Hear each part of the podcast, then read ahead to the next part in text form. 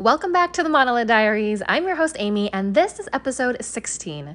This week, I am joined by Chinese American adoptee Taylor Lezhen. Taylor grew up in New York City and is passionate about global relations and also current events. Stay tuned for her full interview right after this story time. So, as we close out the first season of the Monolith Diaries, I can hardly believe it. My heart is so full, and I have been so lucky to be able to see my passion project come to life and be executed. And my mission doesn't stop here, friends. Adoptee voices, especially transracial international adoptee voices and stories, they will be heard and honored, and we cannot be silenced. Our stories are unique and while, yes, we have faced trauma, PTSD, and loss from a very young age, we are also so full of joy, of love, laughter, and we are not simply just static creatures. My hope is to bring us into the forefront, for these conversations to start to change from being taboo and uncomfortable to being seen as conversations we celebrate and become curious about. Also, friends, spoiler alert, you do not want to miss season two. The lineup is absolutely insane. I am so excited. So, stay tuned for a brand new season airing this fall. And also, don't forget, there's still one episode left in season one that will air this coming Friday. All right, let's get into story time. This week, it's a little heavy, but I do want to talk about grief. So, grief is quite interesting, isn't it? You can't predict when it will show up at your emotional doorstep. It just walks right in without an invite, without knocking, into that space that lives inside your heart, the one you thought that you were mending, until you realize that maybe you just put band aids over the holes that were there. I have found myself over the last several months sporadically grieving for what was. At first, I wasn't sure what I was grieving over. And then I realized I was still grieving over my ex. So, my ex fiance sent me a text the other week and I almost lost it. Not in that exact moment I received the text, but in the days and the weeks following. Memories started flooding back in, and I found myself just glued to my bed, wondering why I was so distraught as I felt that I was moving on and happy. I was out of a relationship that would never fulfill me fully. But scenarios would not stop replaying in my head. The day that I was dumped, I was reliving the trauma, I was reliving all of it. I was so focused on living in the anxiety of grief and letting it consume me that I forgot about how I was speaking to myself.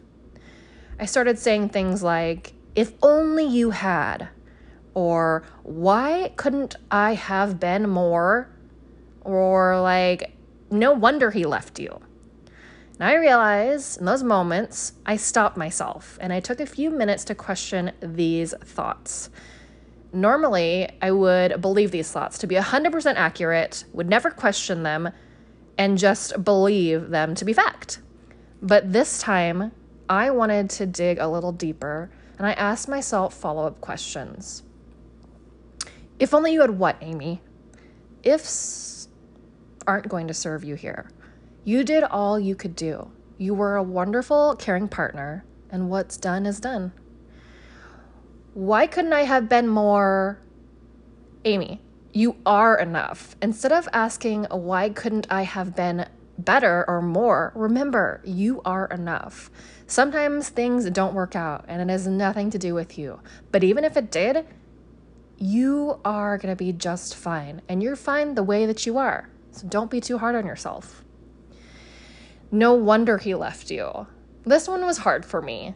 Sometimes, in the past especially, I have tended to follow the victim mentality, but I'm really trying to question these thoughts.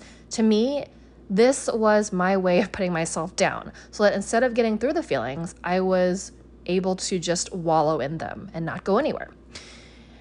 I was stuck in this place. So, the brain is a tricky thing, right? Especially for someone with general anxiety.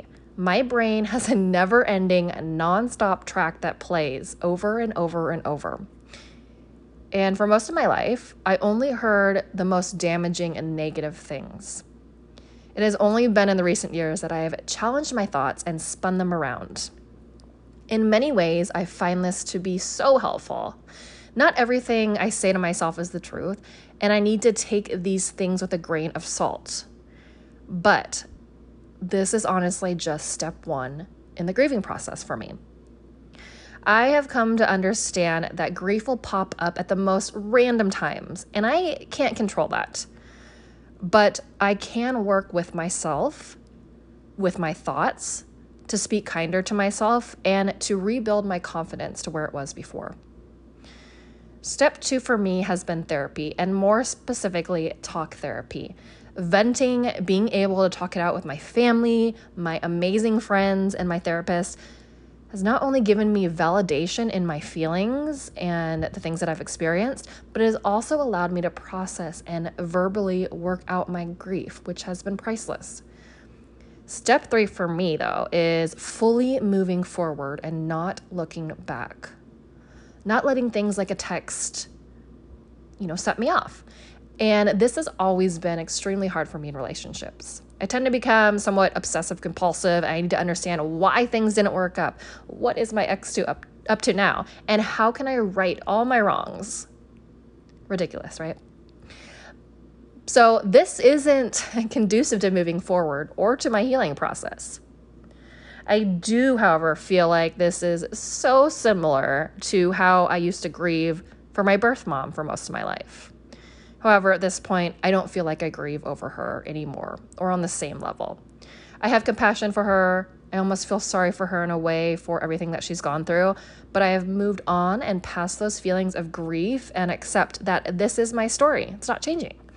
I also accept her for who she is and the decisions that she made in her life. I choose to control my future storyline and how this all ends up. Grief is so powerful and can feel all consuming at times. Loss is and will always be hard for adoptees. But I really feel like we need to stop victimizing ourselves. I have victimized myself for the longest time until I realized that it made me feel like the weak link. And honestly, I am anything but weak. And this goes for my fellow transracial adoptees as well. You are not weak you are a fighter. And though random grief may pop up from time to time, always remember to speak kindly to yourself, let yourself feel all the feelings, and then move toward healing versus harming. All right, that is it for story time. Now, please sit back, relax, and let's get into Taylor's interview.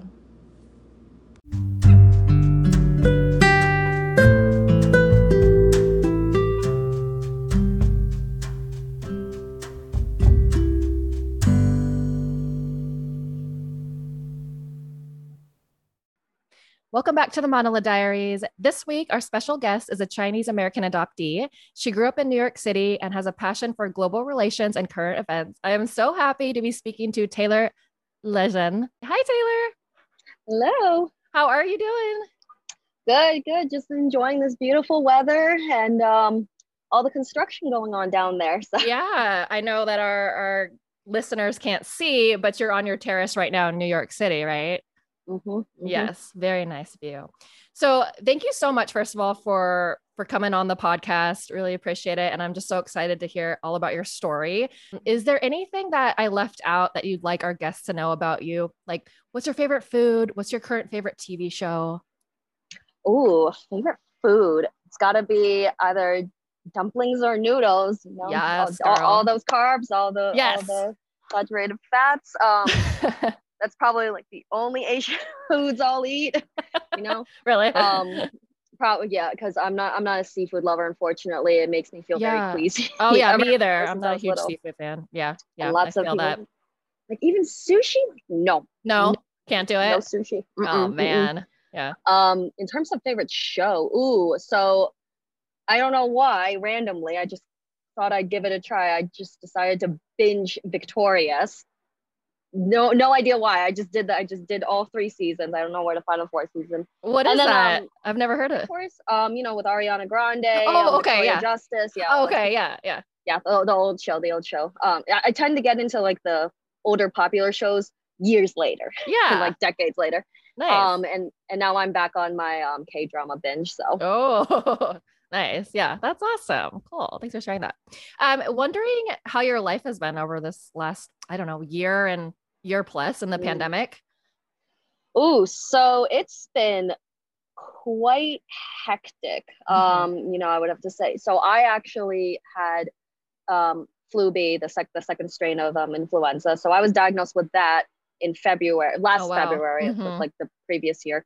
Um, and then that took a whole month to recover. And then boom, right after that, I got COVID 19. Really? And oh so, my yep. Gosh. And that took a whole another month to recover. Dang. Oh my goodness. So the, You've been um, through it.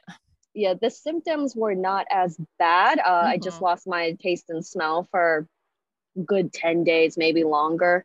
Um, but it was, it, yeah, that's like probably the most sick I've ever been in my entire life. Really? Like yeah. just back to back, like illnesses. Ooh, I'm um, sorry to hear um, that. Yeah a lot of trips had to be canceled. I canceled my trip to, I was really upset because um, me and my friends were going to uh, Vietnam and we had two layovers in China. And I hadn't been back to China since I was four years old to adopt my sister. Yeah. Like, oh, got to go back and, you know, it's a 17 layover. So I'll get to see a couple people at least, you know, see the city a little bit. Nope.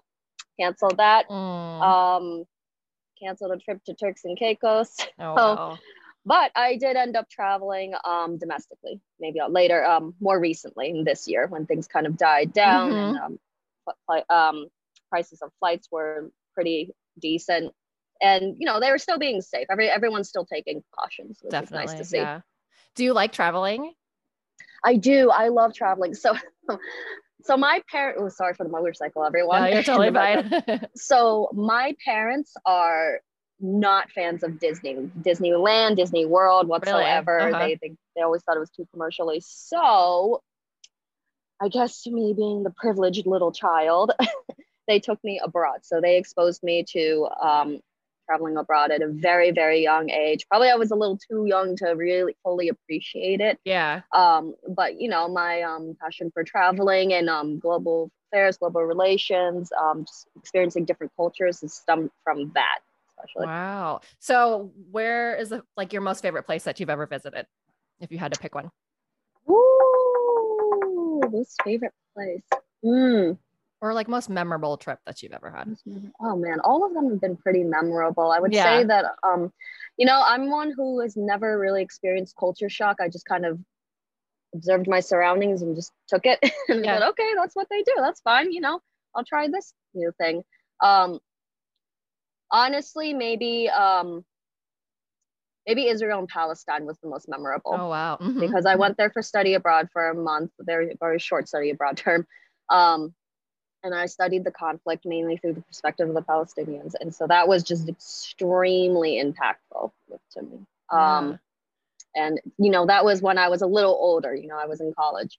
So I was um able to experience it more and be more independent yeah. Wow. So do you think from like all this uh, traveling that you've done that do you feel like you're kind of a chameleon like you can just kind of fit in wherever since yeah i yeah. i would say i adapt pretty well into mm-hmm. my surroundings mm-hmm. honestly i don't i don't really feel super uncomfortable anywhere i am um yeah. Awesome. and you know I, I respect everyone's uh, other choices mm-hmm. yeah for sure cool okay so I um, let's kick this off. I like to kick off each episode by asking my guests the same question, um, which is kind of a loaded one, but I'm still going to ask it anyway. So okay. I want to know what is your favorite thing about being adopted?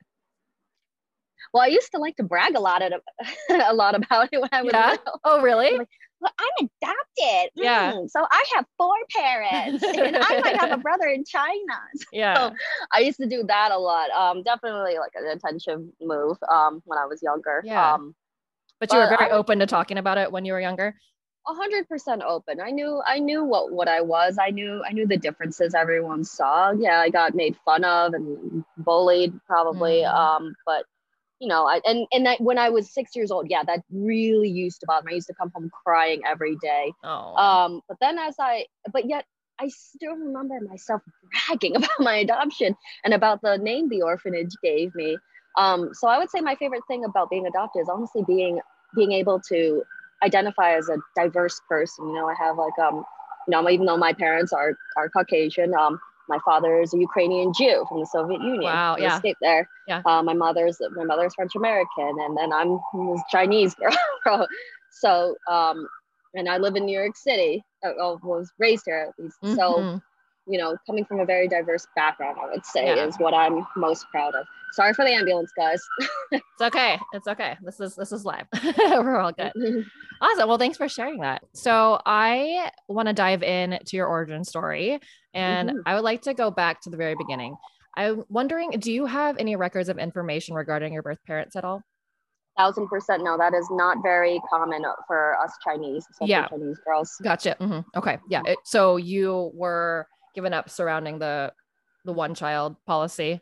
I'm assuming. Uh, I'm gonna I'm going to assume that I was Yeah. given up for that reason for that Mhm. sexist policy. Yes, um yeah. you know, you never you never know. As I when I was Right. younger, I used to say, Yeah, I was abandoned, blah blah blah blah. sure. But Mhm. you know, as I got older, um, and I saw the movie um somewhere between um surrounding those Chinese adoptees girls and their um their journeys on finding their um, birth families, I realized, wow, you know, it's not not every case is going is the same. You know, there could have been definitely. Mhm. definitely some instances of like a family member taking a child of the of the mother of the father whoever and you know bringing them somewhere else et cetera et cetera like you, just never know what the real story is and i for sure don't know what my story is so Yeah, definitely.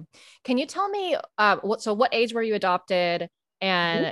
can you tell me what you know leading? Le- so you don't know anything, obviously, leading up to your adoption. But um, can you tell me about like your arrival story?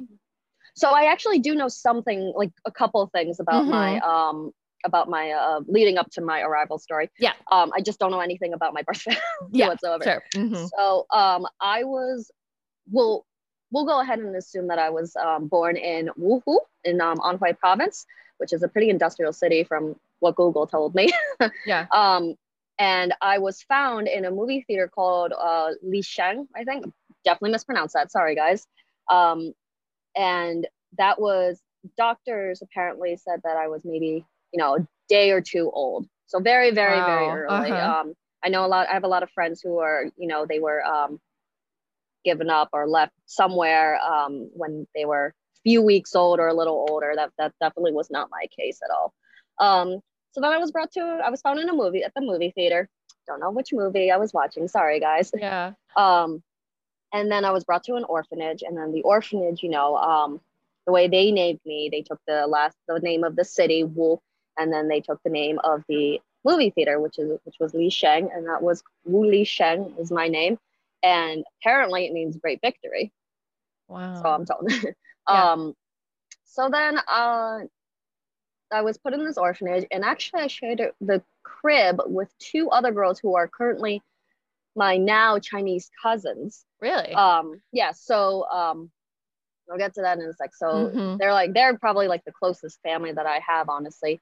Um, and the way the process was is, um, you know, my parents um, they decided to adopt after you know years years of trying, et cetera, et cetera. And um, Spence Chapin was the adoption organization.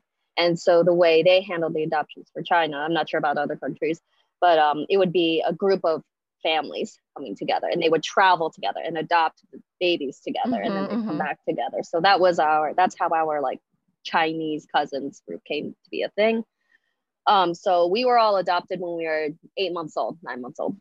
Wow. Okay. Awesome. So, um, tell me more about your upbringing. I know you grew up in New York City, where you are right now. Um, I'd love to hear all about it. I've always wanted to visit New York, but I'm, a Oh. West, I'm a West Coast girl, but it's on my travel bucket list. So, yeah, tell me about it. Oh man. Well, so I was I grew up in um Greenwich Village, so super diverse, uh, very LGBTQ area. Um, you know, I went to my you know, I grew up my father is Jewish, but you know, he's um you know from the Soviet Union, so it's not like he was really allowed to practice his religion. So Mhm. the only um, practices that we did that were related to Judaism, you know, was going to temple for maybe a couple times a year for holidays or something. Um, but I was mainly, I was baptized and I was mainly raised um, Presbyterian. Um, so we went to the big church, like right down my block. I did church school, church choir. I went to their preschool there. And then after preschool, I went to a public school also nearby um, from K through fifth grade. And even though I had some really great memories, I had a lot of, you know, from what seemed to be like I had a lot of great friends. I would say overall it was not a great time. I still don't hold mm-hmm. that school in the highest regards, honestly. Yeah. Why do you say that? I mean, what what what did you experience there? Like, are you talking about experiencing racism or?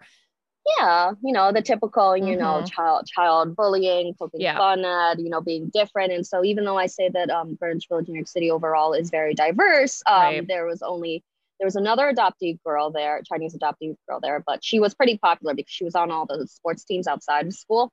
And then um, there were two other Asian girls who were, you know, one they were both actually half white and half Japanese. Oh yeah. Uh-huh. Um, but they didn't come until later. And really, when I was little, I just I, I always felt like I was being made fun of. You know, I was never regarded as pretty because I was Chinese, or you know, they did the slanted eyes, blah blah blah. So um yeah I, I, just remember like my time there just being so miserable oh i'm sorry to hear so, that yeah yeah and then um and then when i went to i continued on in public school to a specialized science school called the School of Science um and then that wasn't even and that didn't make things better because even though majority of them were chinese they didn't want to talk to me because i didn't know chinese so oh, they were man. all from, they were all from chinatown yeah so, yeah yeah so they they stuck in their own little in their own little group so I tried my best, but you know that's that's when I realized it felt like I really didn't fit in anywhere. I was I would always be in the middle. I wanted to be friends with everyone, mm-hmm, but mm-hmm. you know it's not like anyone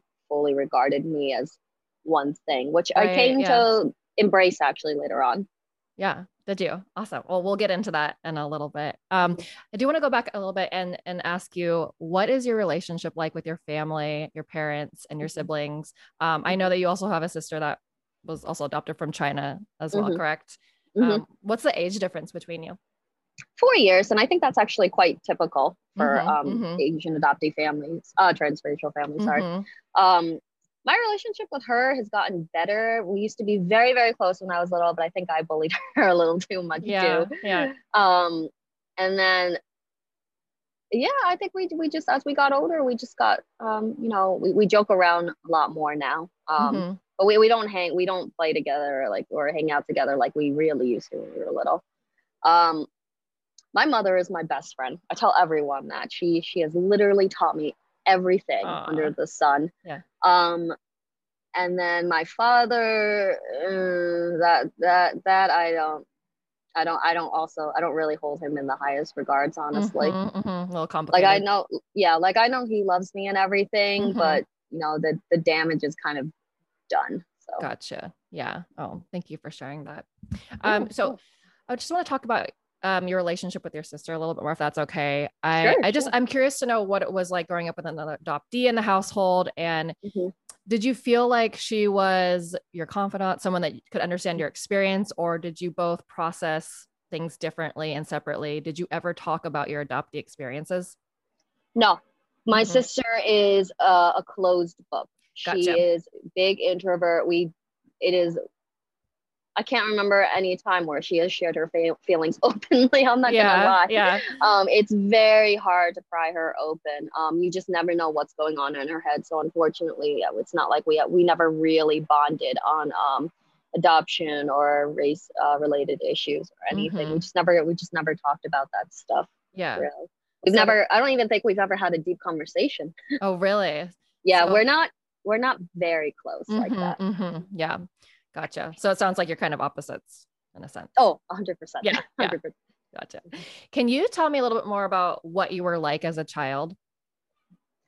Way more social than I am now, if you believe. Really? Yeah. I was the social butterfly. I wanted mm-hmm. to go mm-hmm. around, make friends with everyone, be like, "Hi, I'm Taylor. What's your name?" Blah yeah. blah blah. Oh, yeah. I know how to say ni hao, or I know how to say like hello in Russian. Здравствуйте. Blah blah blah blah blah. Yeah. Um, and then it wasn't until high school um, i'm not really sure why but then i just like kind of got way more quieter and stopped really um, being that social butterfly um, and at the same time though i also became um, you know more opinionated more vocal about um, important issues mm-hmm, mm-hmm. yeah something that you're very passionate about today mm-hmm. right yeah, yeah. Mm-hmm.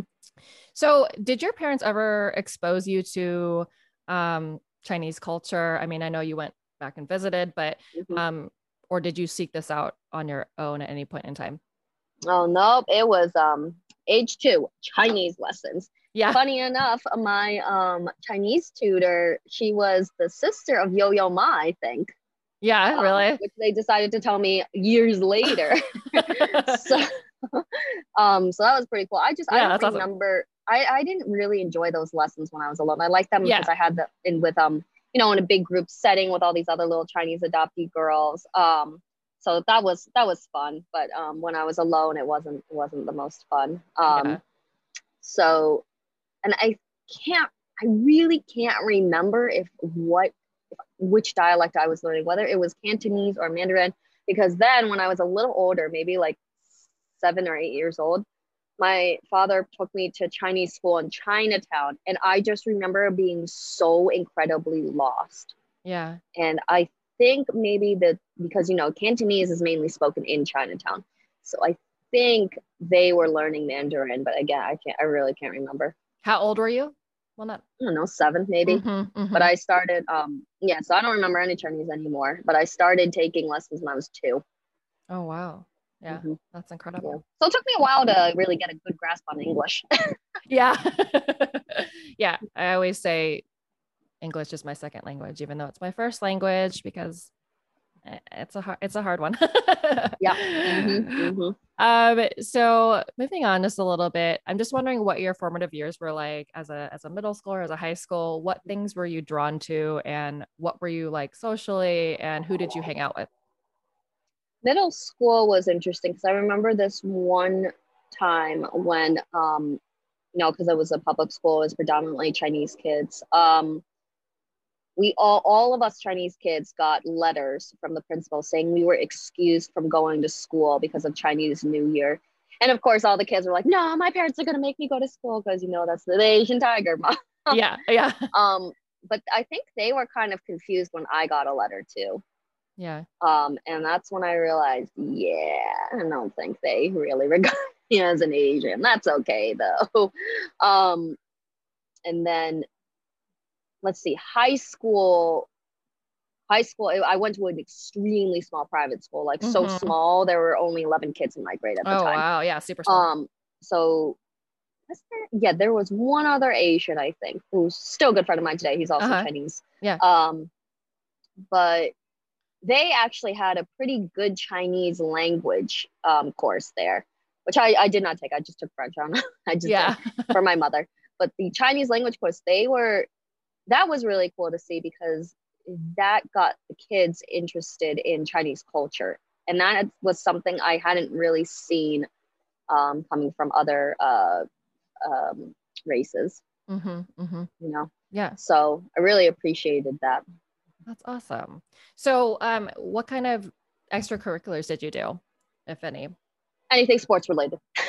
I'm What's an that? athlete. Anything sports related. Really? I'm I'm an athlete. Yeah. That's awesome. Yeah. Anything sports related. Um. What kind of sports did you play? Just Oh geez. all of them. did I play? all of them like soccer basketball soccer i wasn't really into though but basketball and volleyball and track i was very into yes. Yeah. um and then i did a couple of other things you know like um did i do homework no that wasn't until i was older um but i would do uh you know vocal, vocal classes and whatnot and then i would do i did um model un and then i did Mhm. um mock trial so you know stuff like that there were never any i was never in a school where they had other um like a wide variety of um opportunities like comp sci robotics like our schools i went to they Mhm. never really had that so hmm Yeah.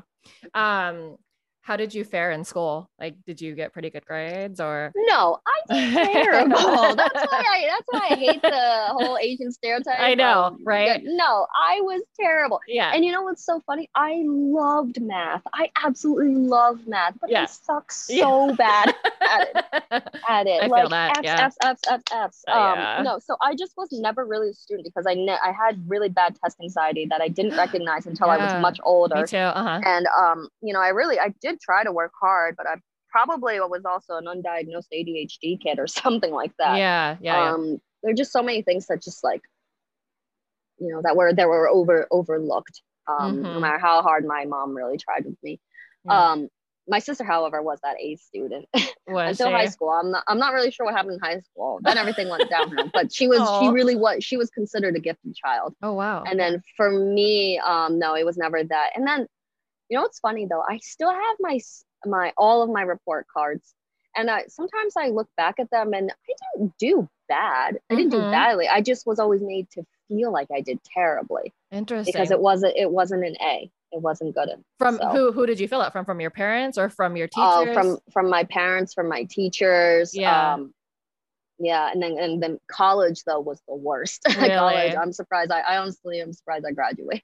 yeah. I worked my butt off, but it was that was very that was very challenging because I felt I feel like I went to a high school that wasn't challenging enough in the sense that it didn't really prepare me for college and what to yeah, expect. yeah, that makes sense. Mhm. Um, so yeah, I, I wasn't prepared for all the workload and like how much reading you have to do, and you know you can't get away with not reading a book. yeah, yeah.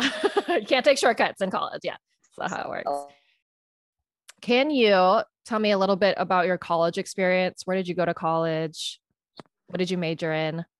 So I went to college at um, Dickinson College, and I majored in international studies. Yeah. I focused on security studies, so that's national international security. Um, and then I accidentally minored in economics because I took too many classes. Economics, huh?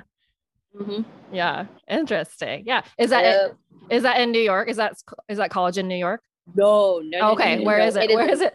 Central Pennsylvania, Oh Carlisle. wow. Okay. Yeah. Middle of nowhere. Cute little town. Yeah. And that's about it.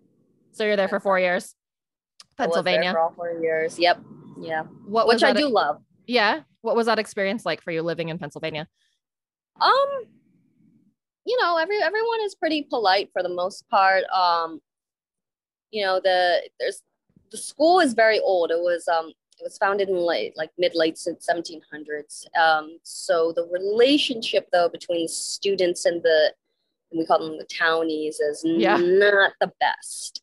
Gotcha. so, yeah. Yeah. so they didn't really like us like rich kids, blah blah blah, and coming into their very um poor town. Yeah. So, but we did give the town a lot of money, Yeah. all the eateries and stuff. Um, so you know, I, I did encounter some, you know, quote unquote racist moments and stuff like that, but uh, it was overall was a very positive experience. I do love Pennsylvania. yeah. I really miss it. I would move back there, Would you really? Yeah. Awesome. Yeah. hundred percent. So let's switch gears again just a little bit. And I'd love to talk about present day Taylor. Taylor today. Um, what do you do for what do you do for work? So I'm a private in in person tutor, um, mainly for kids who struggle with um, with the remote learning situation right now because of COVID. Yes. Yeah. and um, there most of not most i'm sorry a couple of them though um, they do have learning disabilities and i work seven days a week so taylor Yeah, today. Taylor, very exhausted yes, yes, Very definitely.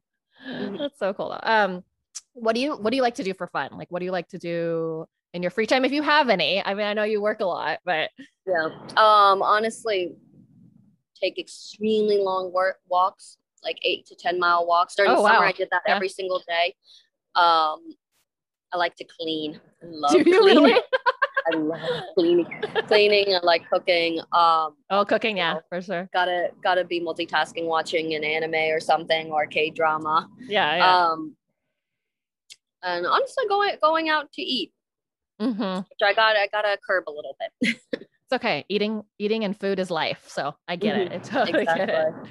So do you have a lot of um Chinese adoptee friends out there in in New York City that you hang out with? And in New York City, I, there's a fair amount. There's a lot of people Mhm. who are moving here actually. Yeah. Um, so yeah, we, we try to we try to meet up when we can. Um, you know, for those of you who are listening to this, who are in New York City, who are thinking of moving, who are gonna about to move to New York City soon, you can join my SAAT NYC group on Facebook. Nice. Yeah. It's growing.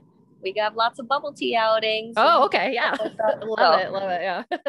awesome. It's been it's been fun. They've they've been really fun meetups. That's so cool. Um, so uh, we are actually just about to wrap up this episode. So I want to just first of all extend a huge thank you for you for coming on the show and being Thank you vulnerable. for having and me. yeah, of course. Yeah, I love chatting with you. Um, but I do want to know if there's anything you're excited about coming up in your personal life. Um, and also as we close close this episode out, I would love to know if you have any last thoughts on being a transracial adoptee. What am I excited for? Well, um, I'm hoping to finally uh, find a steady job. Yeah. where I don't have to work seven days a week and Yeah, steady yes. income and you know benefit benefits are nice. Gonna get kicked off of that health insurance soon Ooh, in a couple yeah. months. yeah. Um and then so that's the only thing I'm looking forward to, you know. And maybe to- some more traveling too. Some more travel. Yes, I, I am going to New Orleans in late June. Oh, sweet. Yeah. Awesome. Right. That sounds fun. very, very cheap flights, guys. Hundred bucks. Really? Oh, Yep. okay. Mhm. Noted. and then um let's see something last thoughts for as a transracial adoptee Mhm, Yeah. honestly there's a lot of stuff going on right now um Yes. and you know i have to say that like social media doesn't really help um you know it, it doesn't really help like calm us down it's really nice to see you know people being um huge advocates about it you know sharing their voices and their narratives i really do appreciate that um but i will say that sometimes it can be a little much and it's really important to you know take occasional breaks from social media and just you know even if you see something on on the news where it says oh like this this person a white person was seen attacking another asian and you know like well, let's end all white people let's end white supremacy blah blah blah blah. Just like it's important to um you know you know talk about the issue talk about what's happened but also remember that we're not there the time when an incident took place so we may not know the story of everything Mhm. really Yeah. um, and I just think that it's, um, you know, we, we can't let every single incident, we can't assume things about every single incident, right? Yeah. Because we never, we never know like what really happened. Like, yes, we should acknowledge that, yes, the rise in A- API crimes is a thing, but not every single incident that involves Asian is going to be a hate crime yeah. right? So Yeah. so focus more on the ones that are hate crimes Yeah. driven. No, I Um, think yeah, definitely. I think you make some really great points, and also yeah, we're.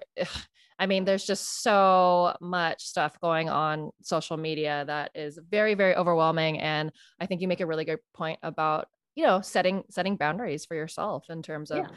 How much you how much time you spend on on these platforms because because if, there are a lot of oh sorry I didn't mean to No, no, no, you're totally are, fine. You know, there I've seen I've been seeing a lot of like very upsetting messages, um, you know, DMs from people who message my Asian adoptee friends who say like, oh, like f you chink and like you know your your emotions don't matter, blah blah blah blah, and then they'll share that and you know Yeah. call the person out, which is fair. That's your business, but at the same time, it's like, you know, don't pay any mind to people who don't pay you to let the um let them rent space in your head.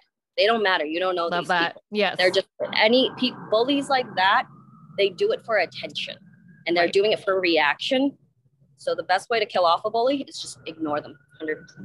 definitely yeah i totally agree with that i yeah i don't know if you have received any kind of dms like that like i, I know for personally for myself i have not and i feel very lucky but i know a lot of my friends Same. have and and Same. it- yeah it's just it's really hard to to deal with emotionally and it's just it's Yeah. just a lot. But yeah i mean bullies are going to be bullies and they're going to they're going to find a way to do and say what they want but yeah we you can't take it we can't take it personally because there's obviously something something very internally wrong with them and not with you. So i Mhm, think that's a that's a very very good point to make. So thank you so much for for sharing all of that. Of course, of course. So also um where can my guests find you if they want to follow you on social media like we were just talking about but um. Sorry, guys. I am addicted to Instagram. Um, part of our world you can do um Taylor uh, a dot Lezhen L E Z H E N. That's on Facebook, and then my Instagram. I have a public and a private one, but the private one I use more. That one is a baby, like you know, a little baby, baby T, and then followed by three thirteen. So baby Yes. T 13, 13, 13. wait hold on where did that name where did that instagram handle come from Okay, so baby T was my nickname in high school because Okay. you know, I was the small little, you know, here we go, small little Asian girl. yeah Easy yeah to pick up. yeah um and then um yeah 13 13 13 is my is my lucky number it was is my it uh-huh. yep it was uh my graduation year and a lot of other scarily uh related 13th numbers. Yeah, yeah. you know, rankings. So yeah. yeah. Cool. Awesome. Well, thank you again so much, Taylor, for coming on the Monolith Diaries. Really appreciate it. Really appreciated hearing your story. Um, I will see you all next week with a brand new episode. Bye.